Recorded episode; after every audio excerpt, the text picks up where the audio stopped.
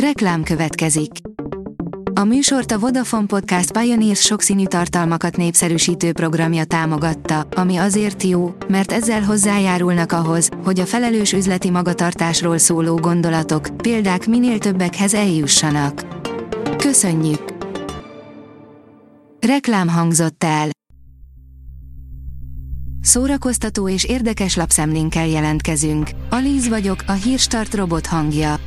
Ma január 15-e, Lóránt és Lóránd névnapja van.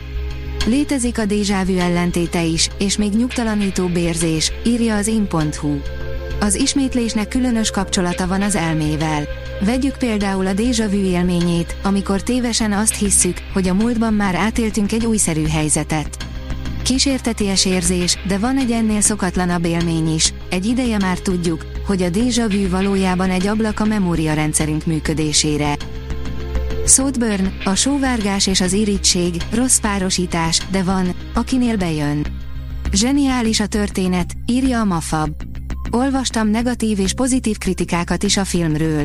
Vegyes érzésekkel ültem le a tévé elé megnézni a filmet, főleg, hogy megint egyazon személy a forgatókönyvíró és a rendező, Emerald Fennel. Kivételesen nem csalódtam benne. Azt mondjuk nem értem, hogy miért sorolták vígjáték kategóriába is a filmet, mert el sem mosolyodtam. Olyan erősen éreznek, hogy már a következő életről beszélnek, írja a Telex. Az előző életek az év egyik legnagyobb sikert befutó bemutatkozása, egy érzékeny romantikus film évtizedeken és kontinenseken átívelő sorsokról, ami nem mellesleg a dél-koreai alkotója, Celine Song saját életét dolgozza fel. Több mint 11 millió forintért kelt el a Jó Barátok egyik ikonikus epizódjának forgatókönyve, írja a Refresher.hu. A stáb valószínűleg véletlenül felejtette a forgatás helyszínén a Jó Barátok londoni epizódjának forgatókönyvét, amit a stúdió egyik alkalmazottja talált meg a 90-es években, és most igen jól járt vele. A port.hu oldalon olvasható, hogy nagyszerű színészek, akiktől mindig kiver a frász. Vannak olyan tagadhatatlanul tehetséges színészek, akiknek valamiért mégis fenyegető aurájuk van, és akik ennek megfelelően rendszerint ellenszenves vagy legalábbis nyugtalanító karaktereket játszanak. A színház online oldalon olvasható, hogy Pogány Judit lemondanék a Nemzetszínésze címről, ha Marival még együtt lehetnénk. Szavakon túl száz. Amikor két évvel ezelőtt, pontosan ilyen tájt először beszélgettem Pogány Judittal, olyan sok üzenet, komment követelte a folytatást, hogy megcsináltuk az interjú második részét. Most, amikor közeledett a századik epizód, szintén rengetegen kértétek őt, mint jubileumi beszélgető partnert. A Fidelio írja, Jonas Kaufmann a francia becsületrend kitüntetését kapta. A művészt január 12-én a Bécsi Francia Nagykövetségen tüntették ki a Francia Becsületrend lovagja címmel, melyet Gilles Péku nagykövet adott át neki.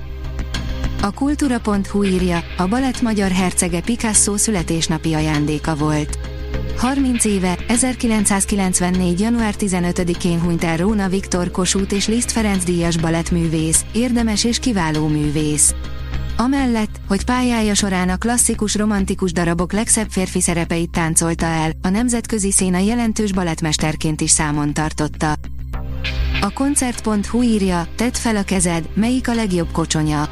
Spiegelhalter László, azaz DJ Spigi Boy Vátrátót polgármestere.